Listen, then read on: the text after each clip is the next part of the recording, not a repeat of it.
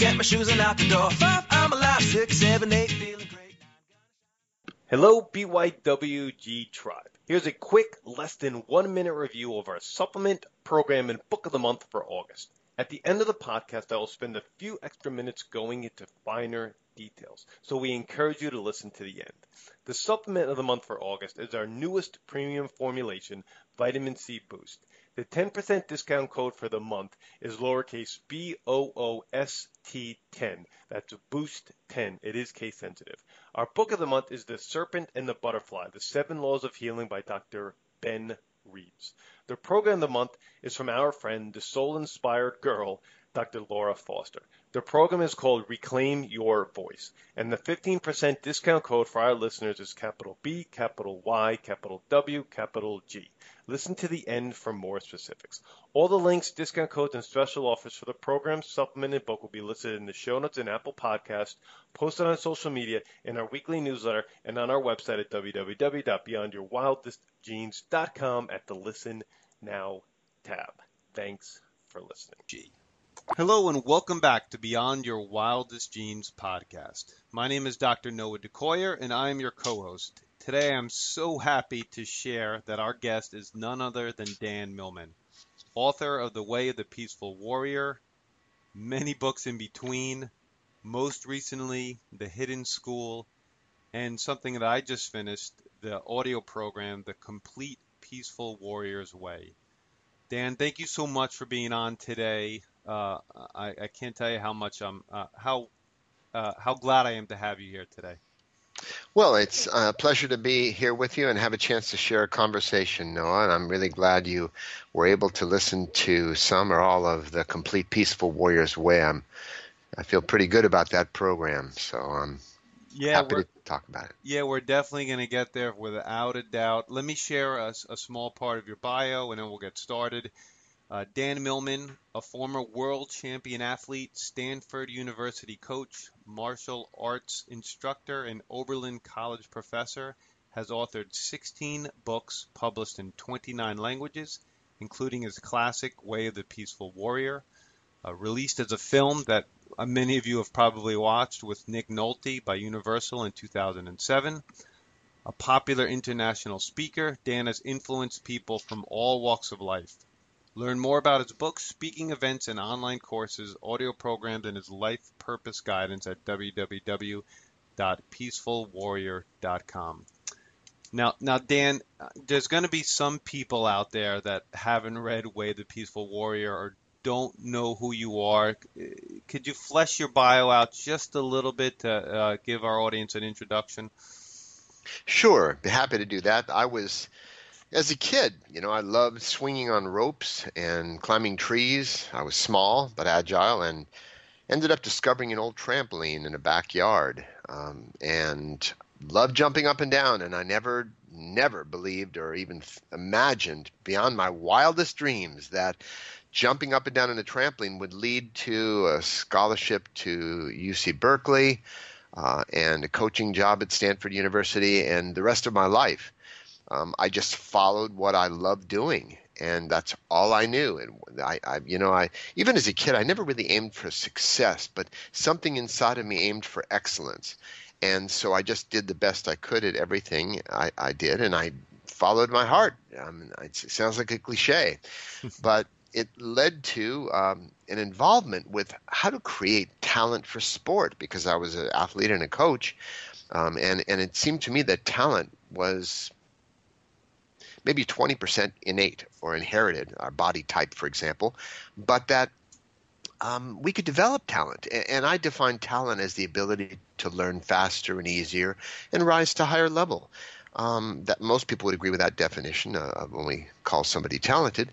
And it seemed to me that we could develop that. So I began to experiment. And when I was coaching at Stanford, um, rather than focusing on the skills of gymnastics, we worked on that foundation of talent, developing um, in each athlete strength, flexibility, coordination, rhythm, timing, balance, reflex speed. And my experiment did work out in, in, my theory worked out in practice. The team went from the bottom of the conference when I began coaching there to about three and a half years later, we had one of the top three teams in the United States, and I, I coached the top U.S. Olympian. So I might still be coaching today. It's an honorable profession, but I realized that being able to do somersaults and handstands and cartwheels and so on, that didn't help me that much when I went out on a date. or, or when I got married, had children, dealt with financial challenges, career decisions, and the other challenges of everyday life. So I started asking bigger questions. How can we develop talent not just for sport, but for everyday life, for the the challenges in relationships and, and those things we meet in, in our everyday lives. So that question led me around the world. I studied with various mentors for an intensive, at least a decade, before I began to think about writing a book and through a weird series of coincidences, I ended up calling that book uh, Way of the Peaceful Warrior. And the last thing I'll say in response to your question for now is that the term peaceful warrior, for those not really familiar with it, um, is about all of us because every one of us is striving to live with a peaceful heart, you know, less stress, less tension, more gracefully flowing with life. But also, there are times we need a warrior spirit um, to face the challenges of everyday life. So that's how I came up with the term, the idea, and eventually my experiences led to that book, which began a series of books, and that's what I've been doing ever since. Uh, as you mentioned, The Way of the Peaceful Warrior, that was released in 1980 with many books in between. Uh, where and why did the desire to write uh, most recently the Hidden School come from, and then even more recent the the complete uh, Peaceful Warriors Way audio program? You know, I was very much, perhaps like many of your listeners, I was into self improvement. Noah, um, I I took speed reading courses and and uh, memory courses, uh, did gymnastics, martial arts, and so on, and one day, I don't know when it was, but at some point I realized no matter how much I improve myself, uh, which is a great thing to do, of course, but still only one person benefited. But if I could somehow influence the lives of other people, if I could reach out and touch, you know, somehow in a more positive way, it made my life more meaningful. Not everybody is called to do that, but I was called to teach, to express, to influence. And I didn't know how I was going to do it. I, I, I, had to learn something about the skills of writing and, and speaking in order to do that. And I started small. You know, I recommend to anybody, and this is what I practice, is great to dream big, but start small and then connect the dots. Because that is how we can turn what we know into what we actually do. It's the most effective way to start small. So that's what I did. You know, when I started teaching, I five people would show up in my living room. We'd sit in a circle, and uh, we'd, they put five dollars or ten dollars in a basket uh, contribution, and, and we'd talk about life. And I drew upon all the resources I'd learned from coaching, from training in athletics, and later on, more resources from working with unusual mentors, um, and more techniques and ideas for uh, improving our lives. And so that's what impelled me to, to do that. And it started out, I was writing articles for a gymnastics magazine. I was contributing, I wasn't making any money at it. I just did it because I loved writing these articles. Uh, I was a coach and it was helping with recruiting and so on. And this series of articles grew thick before I sent them in. And I realized for the first time, wow, that almost looks like a, a book manuscript. And that was the first time it ever occurred to me, wow, I might actually write a whole book because you know in college like many of us a 10 page paper was intimidating so i wasn't different from that i was like anybody uh, but i started sharing i wanted to share what i had learned and put it together in such a way it was based on autobiographical material about my life, a young gymnast in college, um, but contained some elements, some fictional elements as well, for the sake of the story, to convey that. Uh, and I had, I thought a few college students might like it. I had no idea the book would get the response for almost 40 years now that it has and continues to do. Um, and I didn't write another book for 10 years.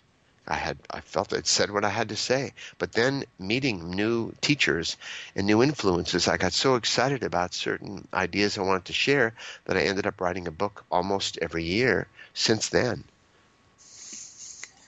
I have to tell you, Dan, my my son, my 12 year old son, for the first time met Socrates in your book last night. Oh wow, isn't that great? Yeah. So so I interviewed somebody about six months ago, and he told, and, and this person told me his father used to put a monetary value to certain books that he wanted his son to read, and then after he, his son read it, um, they would discuss it, and he would, you know, basically pay him, you know, kind of a, an incentive. So I decided that The Way the Peaceful Warrior would be the first book that I did that with my son, and he's a pretty avid reader, but I never did, I never tried this kind of tactic. So uh, he met Socrates last night, so it's pretty. What good. a great practical idea! Your son can say, "You know, my first job, I was paid to read great books." Yeah. You know, um, I mean, what? That's not a bad first job. Many of us would like to do that for our life. I, I, I, I yes, I, I, the one thing I'm best at is learning and reading for sure. Now, um, Dan, can, can you go into a little bit of depth on the three lessons of the hidden school: paradox, humor, and change? I'd be happy to. Uh, and again, to put it in context, um, uh, The Hidden School is my third and final book in the Peaceful Warrior trilogy, but it's really odd. You know, my life, you know, honestly, is a little bit looks more like uh, improvisational comedy rather than strategic planning, because I, I really didn't set out to write three books that were not sequels. The first one is the main book, The Way of the Peaceful Warrior, but there were pages, there were there was information missing from that first book. Many people read it and said, well, "I didn't see anything missing," but I just referred to these times I traveled around the world and experiences and teachers I met. Uh, so I wrote Sacred Journey of the Peaceful Warrior 10 years later. And 37 years after writing the first book, I completed it by, by inserting another expanded slice of that original story uh, in the form of the Hidden School. And in the original book, Way of the Peaceful Warrior, the old man I called Socrates, you know, I met a real old flesh and blood guy in 1966 in, in an old Texaco station. He was an, an all night service station mechanic. And he wouldn't tell me his real name, but he reminded me of the old Greek, so I started calling him Socrates. So he was based on a real old guy. And um, he handed me a business card, as the story tells, um, and it said on it, uh, Peaceful Warrior Inc., a proprietor Socrates, specializing in paradox, humor, and change. These seem like three key ideas that he dealt with, and we didn't go into a lot of depth until the Hidden School. And let's start with change. Um, change, you know, life comes at us. Many of us have noticed life comes at us in waves of change that we cannot predict or control. Uh, small things that happen, sometimes big things. Um, but we can learn to surf those waves. That is a fundamental life skill, one of those talents for living, going with the flow. We've heard it many ways. Uh, rather than resisting, it's accepting our reality uh, as any good martial artist might do. He's not going, why is that person attacking me? Um, I wish it hadn't, you know, it didn't happen. Uh, it's not fair. All these resistance things. And instead, we go, this is what's happening. Let's respond to it in a positive, constructive way, going with the flow. So uh, that is a fundamental element of Soc's teaching dealing with change. And he points out when life is going great for us, we don't want change. You know, we want everything to stay the same. We want to stay the same. We want life around us and other people to stay the same. But when life is not going well, when there's something we want, uh, difficulty, then we, we seek change, mostly in other people in the world around us. But eventually we reach the point we realize it's us who has to change. But then we say, well, how? What kind of change can help me to improve my life. And we can go into that a little later, but I just wanted to summarize the idea of, of change. It's a, obviously a, an innate part of life, and we have to learn to address it. The second part is humor. And by humor, I don't, obviously, humor is all around us. My wife and I are, you know, re- revisiting the old TV series Friends. Incredible writing, very funny show. Uh, most of us know about the show Friends, for example. And there are comedians and people who are witty, and we laugh, and it's great to laugh. But the humor Socrates was referring to was much different. It was cosmic humor. It was recognizing that life is a game we play as if it matters. That sense of divine detachment, rising above the things of life, where we just can nod and smile and say, yes, this too. So we don't take ourselves or the changing currents of everyday life, politics, the news, quite as seriously. It doesn't have the power anymore to toss us and punch us and toss us right and left and cause all these reactions and raise blood pressure and all that. Instead, we just have a, a, a kind of a detached wisdom and humor about um, human life. Um, you know, Mark Twain once said, I had many troubles in my life, most of which never happened. and that's kind of cosmic humor. We realize, yeah, most many of our troubles, you know, never they're up in our heads. Barbara Rasp wrote, "The lesson is simple, but the student is complicated," and that's that uh, touches upon that idea of of cosmic humor. Um, there are quotes. You know, it's been a hobby of mine for almost 40 years collecting quotations. I have thousands of quotations. I share with people a couple a week on Facebook and Twitter, um, and, and it's fun. It's a nice way to reach out to people. So for example, I can tell a story. I think you've heard it. It was probably on the Complete Peaceful Warrior's Way, uh, which summarizes, you know, elements from all my books and, and my teachings. Uh, this audio program. Um, for example, if we view life, you know, Earth is a divine or perfect school, and daily life is our classroom. Um, we notice that lessons repeat themselves until we learn them many of us will nod our head and go, yeah, that seems to be true. And if we don't learn easy lessons, they get more dramatic. Which brings to mind that story uh, about the, uh, the man named Ralph was given a parrot. Beautiful bird. He loved the bird. It was very clever and talked. However, he soon learned that someone had taught this parrot to curse like a sailor. He had uh, incredible vocabulary uh, that would embarrass John when his mother came and friends visited. This bird would let loose with really shocking invective, and he tried everything to reform the bird. He, he played affirmations and new age music and so on. Uh, sent him to a bird psychiatrist, but nothing seemed to work. And finally, Ralph reached the end of his patience, and he grabbed the bird who was cursing at the time, opened the freezer door, shoved him into the freezer, and closed the door and he heard muffled cursing and squawking in there, but then dead silence. And he said, "Oh, I didn't mean to hurt the bird." And he and he reached inside, and and and the bird walked out on his arm, shivering but otherwise fine, stood on Ralph's shoulder, and said in Ralph's ear, "Ralph, I had a revelation in in there. I realized my behavior needs improving, and my language could you know could be a lot cleaner."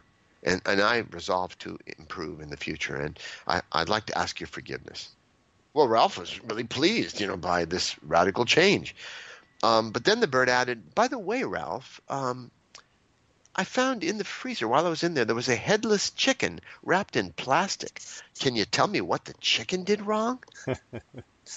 you, you, know, I think that story was on the program. Yeah. Uh, and that's again cosmic humor. It reminds us the bird wanted to learn the easier lesson, not the harder one.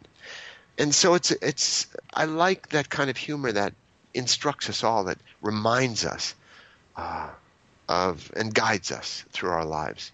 So that's two. I hope I haven't waxed on too long. No, not at all. Not okay, well, those are the, that's about the change in humor, some elements of that. But the most important of what's element of what Socrates taught me was paradox, and that is a key that I finally was able to address in the hidden school. Um, how that understanding paradox, using it as a key, can help us to reconcile uh, and resolve some major questions of philosophy that underlie actually all of our lives that provide it meaning and a foundation of, of understanding. So that's why paradox is so important. But uh, rather than go on and talk about that more, maybe you have some comments. No, not not in terms of those. No, I, I really I wanted to. I just personally I wanted to, I wanted to hear what you had to say about those three terms, and I wanted the audience to hear about it. I don't have too much too much to say. I, I do have one more comment on the hidden school. Sure. Um, n- near the end of Hidden School, you write something like this uh, Socrates sent me on a journey somewhere to find a hidden school, and I come back to realize the hidden school is everywhere. Yes, and and you know it's almost a given. Most of us understand that. Um, the story, as you know, is an adventure. It's a quest, and it's uh, semi-autobiographical about Dan Millman, the character. Um, my quest uh, to f- find a book that Socrates had lost in the desert uh, while in a feverish delirium, and I'm so I'm, I'm going from the Mojave Desert. I won't tell what happens, but well, as you might guess, there is a sort of book there. Um, I end up in Hong Kong, China, a forest in China, and there's a hidden school I find in a forest in China. This is decades ago, uh, during uh, the end of Chairman Mao's life. Um, so I'm in this hidden school in this hidden forest, and later on I end up in Japan, which was my original destination, uh, studying a, a kind of a, a Zen Roshi for a brief time and confronting death in various ways, because that's another theme in the book. However, um, yeah, the truth of it is, Socrates says to me, you know, you believed you'd find the hidden school and wisdom in the East, so that's where I sent you. But clearly, it's in every village, town, and city. Uh, whenever we're paying attention, you've heard that saying, Noah, that when the student is ready, the teacher appears. And many of us think, oh, I'll get a teacher like Socrates to guide me up the path. But really, what that statement means is when the student is ready or actually paying attention, then the teacher appears everywhere. Everywhere. Our friends, our adversaries, in everyday life.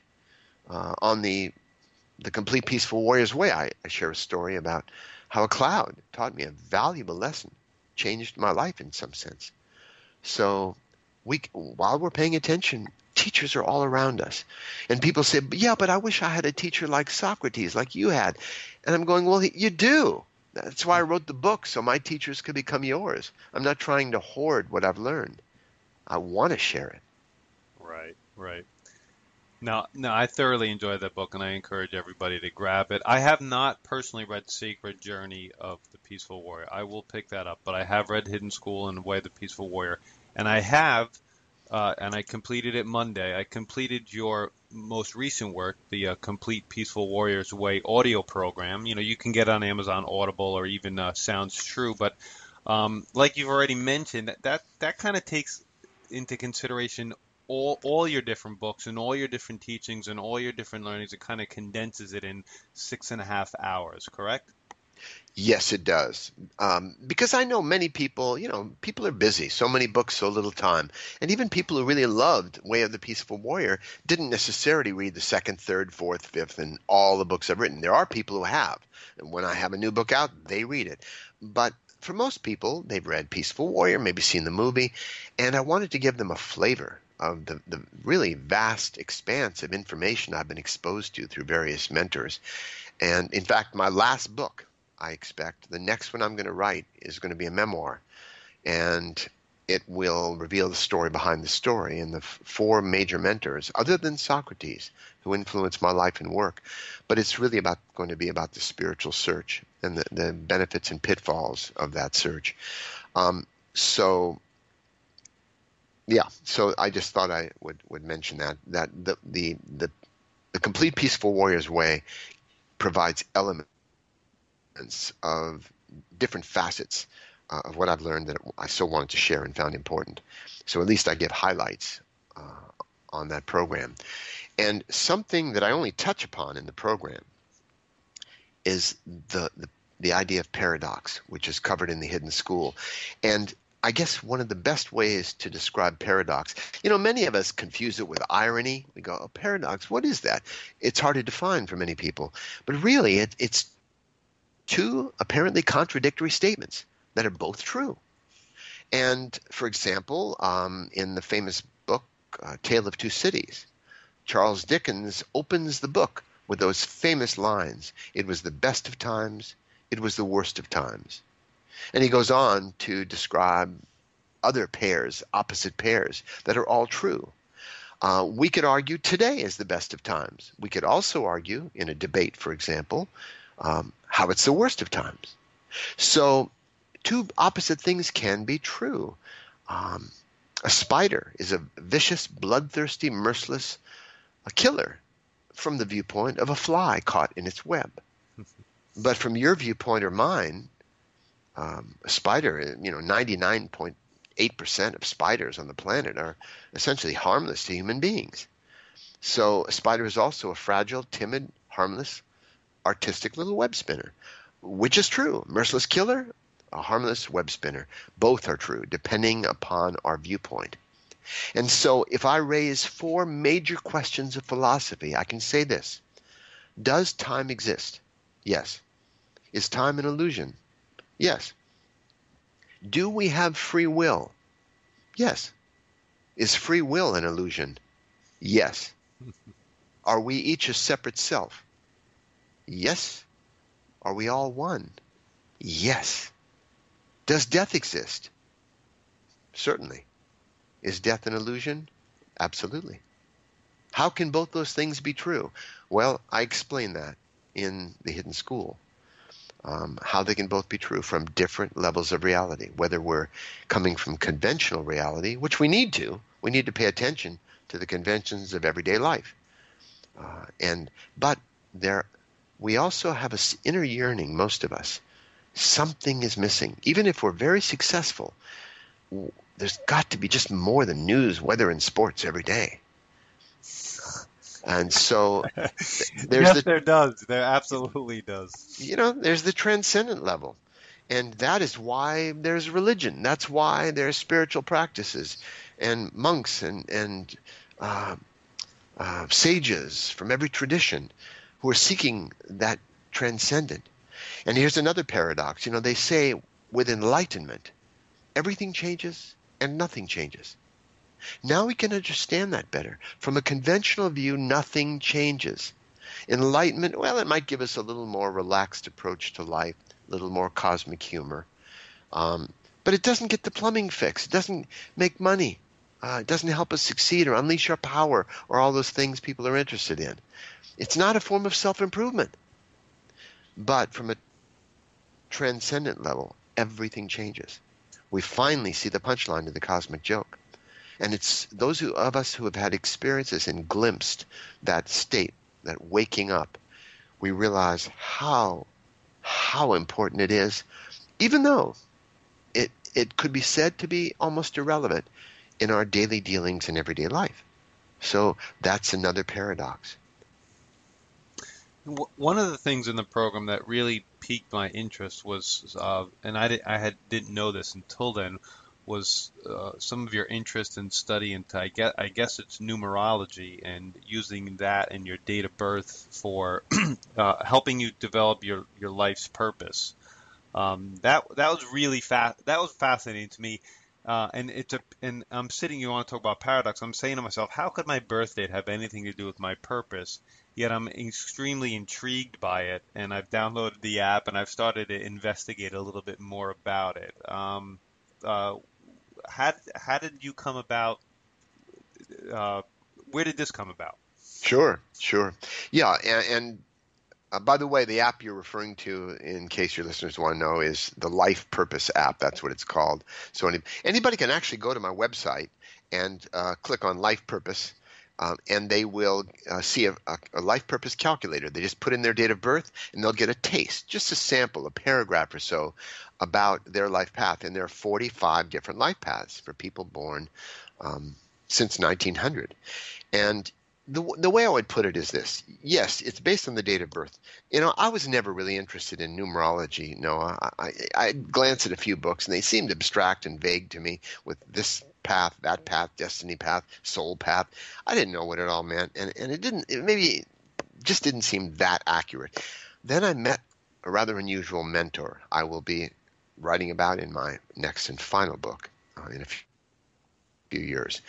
Um, and he did a reading for me. He sat me down and said, Dan, you're going to be doing people some good in the future. I hadn't read, written any books. Oh, yeah, I had written Way of the Peaceful Warrior at the time, but no other books.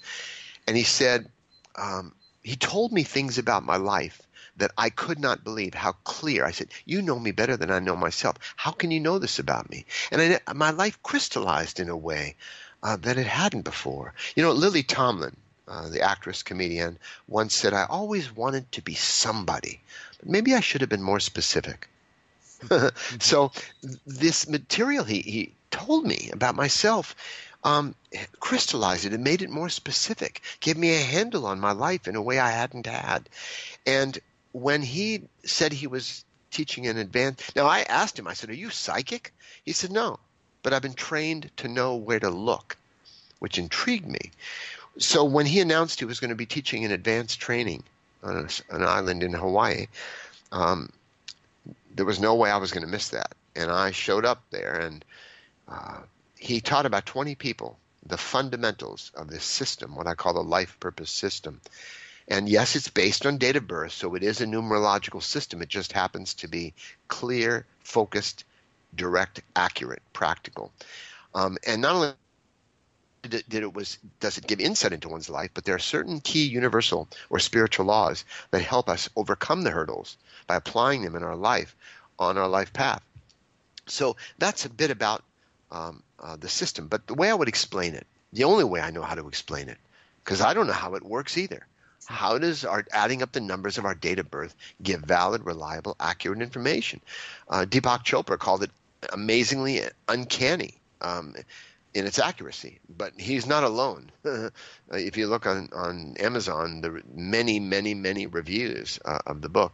So let's say this: if um, if we look at a tree outside, doesn't matter where the tree is, chances are there is not a single tree on the planet exactly like that tree in terms of the angle of every branch, stem, and leaf. So each of us is unique in that way. Um, we're not just numbers or a birth date or anything like that. And many people share the same birth date or same birth number. So we're each unique. But we can say things about aspens or oaks or birch trees that are different from other trees. So even though we each live our own unique story, our own unique life, we follow certain patterns that work out in the, for some people more in the positive or mature, others more in the negative or immature. And that is how our lives shape, but how they also fit into these patterns. And that's what I share. Now, how the date of birth is related to all of it, I can't say for sure, but it has to do with knowledge that we haven't un- uncovered yet um, in in science of how we're connected to the stars, the planets. It, it, similar to astrology in that way.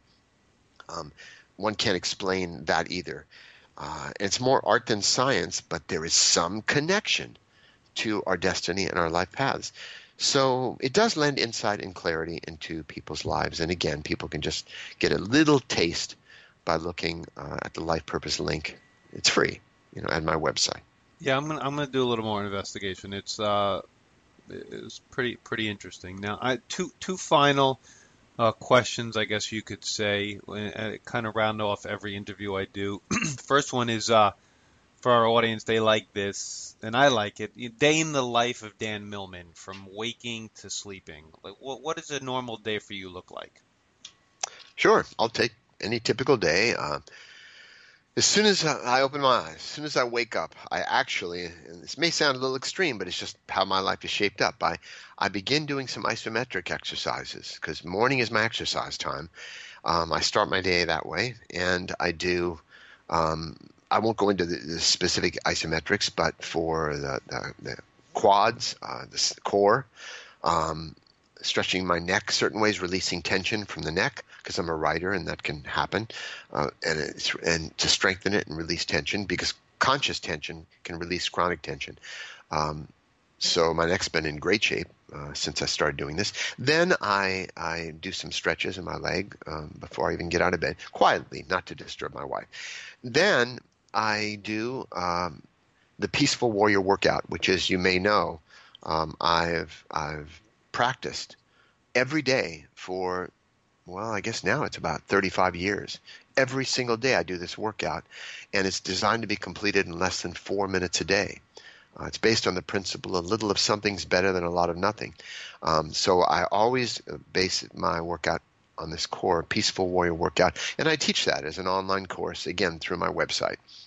But I do that, but I've added things that kind of like physical therapy in my age. You know, I I do I do various things for the hips and the knees, and uh, I do push-ups and handstand push-ups and all that. So I add things to that basic workout, um, and that that then I'm ready to get dressed and go about my day. You know, people ask me, at your age, Dan, do you, do you still work out? And I say, yes, every day. I every morning I get up and first thing I run to the bathroom. but a- after that, I, I do this workout routine. Then um, I go either I bike for five six miles around Prospect Park here in Brooklyn, um, or I go for a brisk walk, or um, you know I do other things for uh, cardio. I, I go to the Y and I do some weights um, and some swimming. So I do those things too. I stay pretty active. Uh, and I'm that's that's helped a lot. It's a good core for life. And then you know, come home, eat breakfast, um, kind of vegetarian type, healthful breakfast, and then email and other writing I have to do in projects, and uh, enjoy conversations like this. That's uh, that's great. I, I I saw that on the website too. I'm gonna check. I gotta check out that four minute workout. I mean, I'm a bit a pretty big yoga enthusiast, but um, having some like you said, like uh, having a little bit of something is better than nothing. I, I that could be something I could definitely integrate every day into my lifestyle. So I'm gonna check that out as well. Uh, Dan, best best way I I think we've we've hit upon on this already, but best way to pick up your books, programs is, is your website kind of the hub for everything? Yeah, it's a one-stop place, uh, peacefulwarrior.com, and it's user-friendly. We just renovated the site, and so people can find Q&A about my work, um, the life purpose material, the online courses, all my books, audios. It's it's all right there on the website. Great. Do you have any last words for our audience, Dan? You know, I think it's really important for us to trust our life unfolding. We tend to compare what is the good life on Facebook and social media. We want to show what a good life we're living. We're striving to live the good life. Uh, but we might be missing the grandest life of all while we're all this striving is the life we're living right now.